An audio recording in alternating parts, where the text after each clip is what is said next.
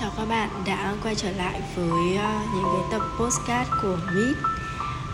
Uh, Hôm nay sẽ là tập postcard nói về ờ, việc ra ở riêng và ở một mình.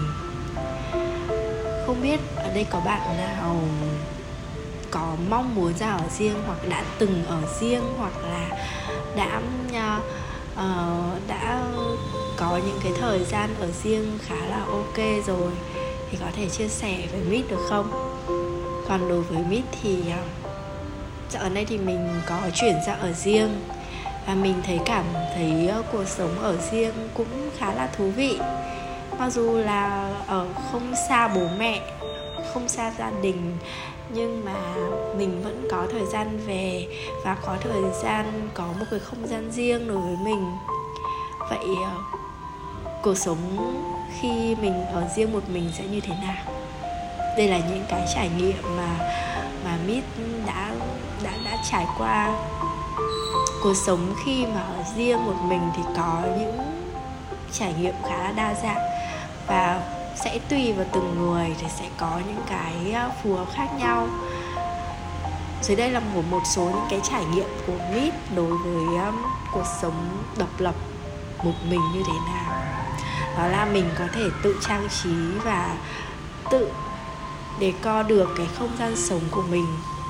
Khi mà mình sống một mình thì bạn có thể tự do trang trí và và và để coi cái không gian sống của mình theo sở thích của mình mà không cần phải thỏa mãn ý kiến của bất kỳ ai cả.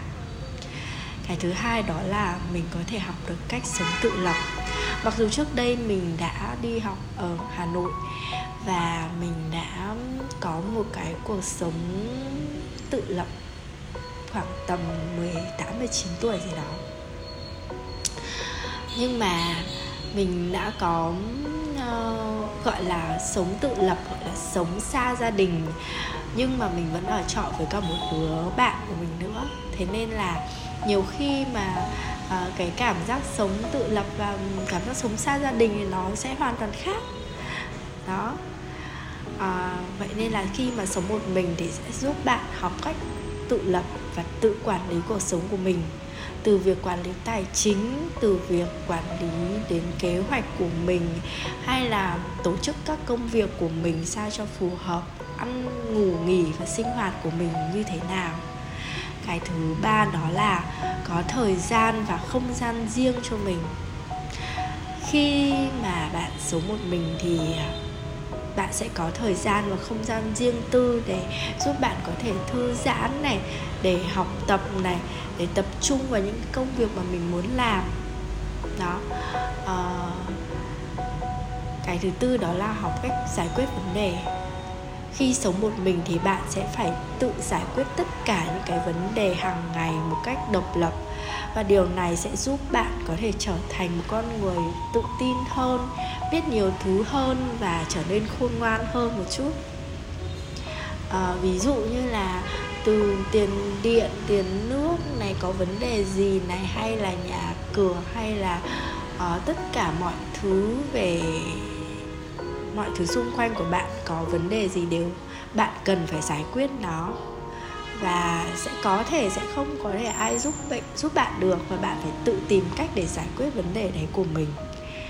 Cái thứ năm, cũng là cái cuối cùng, đó là bạn có thể có cơ hội để tìm hiểu bản thân mình nhiều hơn.